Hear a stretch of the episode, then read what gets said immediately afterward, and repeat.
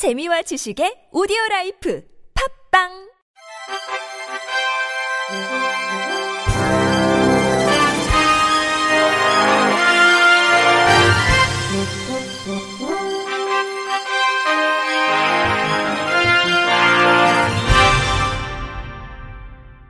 청취자 여러분 안녕하십니까? 8월 31일 화요일 KBS 뉴스입니다. 지난해 발생한 장애인 학대 사례 5건 중한 건은 피해 장애인의 지인에 의한 것으로 조사됐습니다. 보건복지부와 중앙장애인 권익옹호기관은 이 같은 내용을 담은 2020년도 전국 장애인 학대 현황 보고서를 공개했습니다.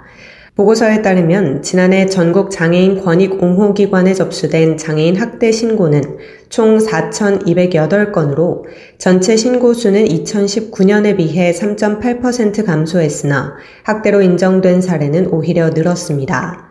조사 결과 학대로 판정된 건수는 1,008건으로 2019년과 비교해 6.7% 증가했습니다. 그 외 학대가 의심되지만 피해가 불분명하거나 증거가 부족한 소위 잠재 위험 사례는 218건이었으며 683건은 학대로 인정되지 않았으며 나머지 160건은 현재 조사가 진행 중입니다. 피해 장애인의 주된 장애 유형을 보면 지적장애가 65.3%로 가장 많았고 지체장애 9.8%, 뇌병변장애 5.5%, 청각장애 4.1% 등이 뒤를 이었습니다. 장애 정도가 심한 장애인이 학대에 더욱 취약했는데 피해 장애인의 94.3%는 장애인 복지법상 장애 정도가 심한 중증 장애인으로 등록된 경우였으며 1008건의 학대 사례 중 피해자가 여성인 경우가 519건으로 남성 피해 사례보다 많았습니다. 연령별로 살펴보면 20대가 276명으로 가장 많았으며 이어 40대, 30대 등의 순이었고 19세 이하 피해자는 164명이었습니다.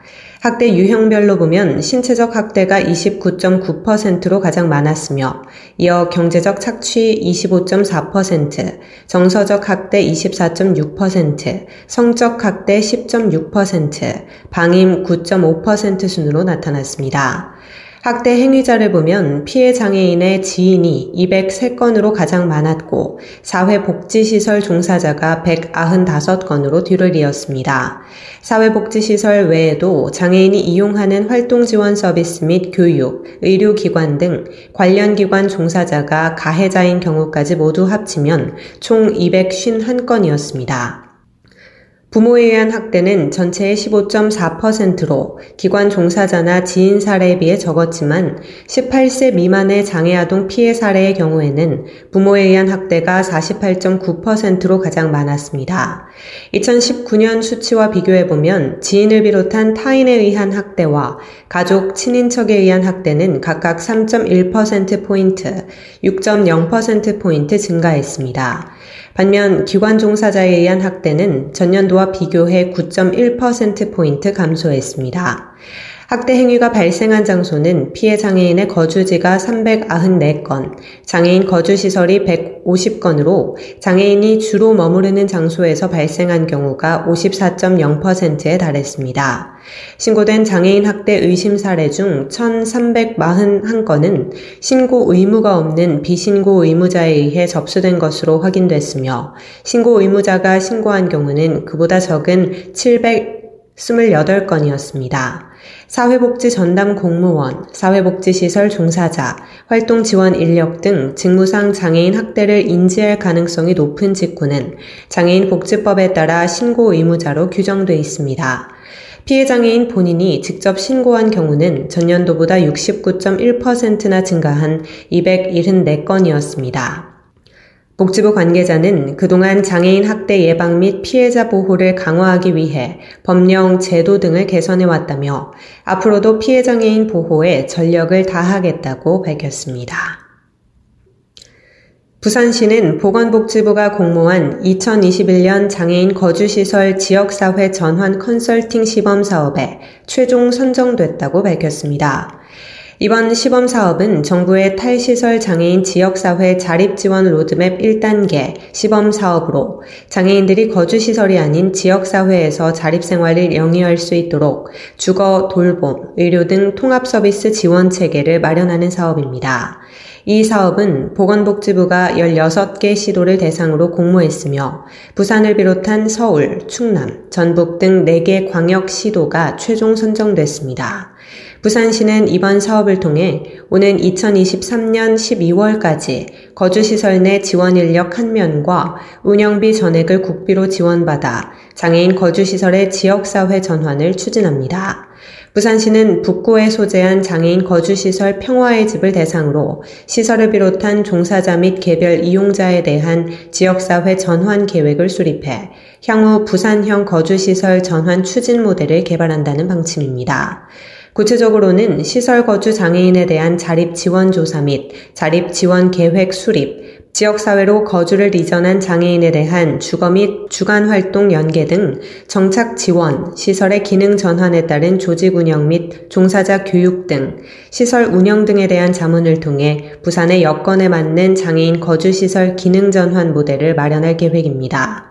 부산시 관계자는 추진 중인 장애인 탈시설 자립지원 5개년 계획과 연계해 시설 장애인들이 지역사회에 안정적으로 정착해 보편적인 삶을 실현하고 더 나아가 이번 사업이 전국적인 탈시설 모범 사례가 될 수 있도록 사업 추진에 최선을 다할 것이라고 말했습니다.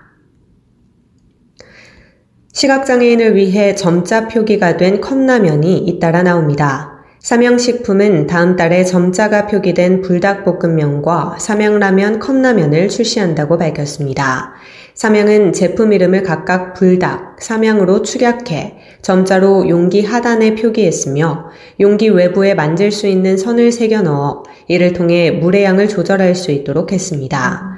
삼양식품은 올해 상반기부터 용기 제작업체에 점자와 외부 물 확인선 삽입 가능 여부를 확인하고 출시를 준비해 왔으며 제품 개발에는 시각장애인 유튜버 원샷 한솔이 참여했습니다.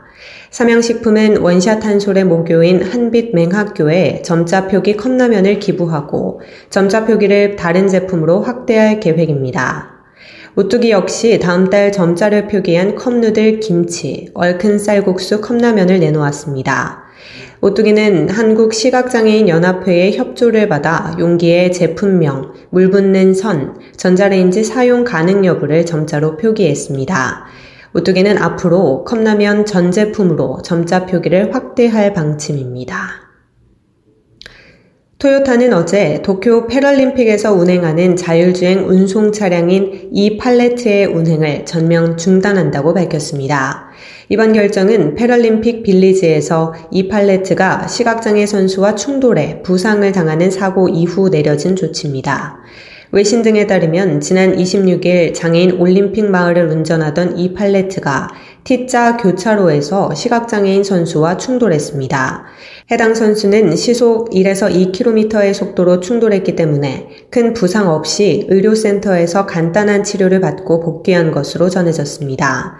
사고가 난 자율주행 차량은 패럴림픽 참가 선수단을 고려해 대형 출입문과 전동 경사로 휠체어 4대 탑승 공간 등 이동이 불편한 지역에서 20대 이상이 운행되고 있었습니다.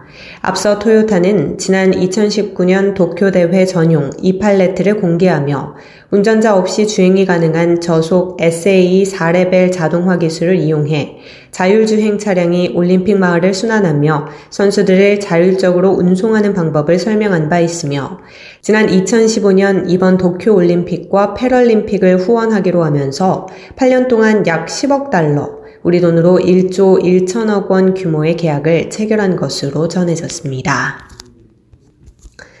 끝으로 날씨입니다. 내일은 전국이 대체로 흐린 가운데 전국 대부분 지역에서 비가 내리겠습니다. 수도권과 강원 영서, 충남권은 내일 낮부터 차차 그치겠지만 남부지방은 오늘 밤부터 내일 아침 사이 곳에 따라 소강 상태를 보이는 곳이 있겠습니다. 예상 강수량은 수도권과 강원도, 충청권, 전북, 경북권, 서해 5도 지역에서는 50에서 150mm, 전남권과 경남권, 울릉도, 독도 지역은 10에서 60mm, 제주도 지역은 5에서 30mm가 내리겠습니다. 내일 아침 최저 기온은 17도에서 25도, 낮 최고 기온은 21도에서 30도가 되겠습니다. 바다의 물결은 서해 앞바다 0.5에서 2.5m, 남해 앞바다 0.5에서 1.5m, 동해 앞바다 0.5에서 3.5m로 일겠습니다. 이상으로 8월 31일 화요일 KBS 뉴스를 마칩니다. 지금까지 제작의 권순철, 진행의 조소혜였습니다. 고맙습니다. KBIC.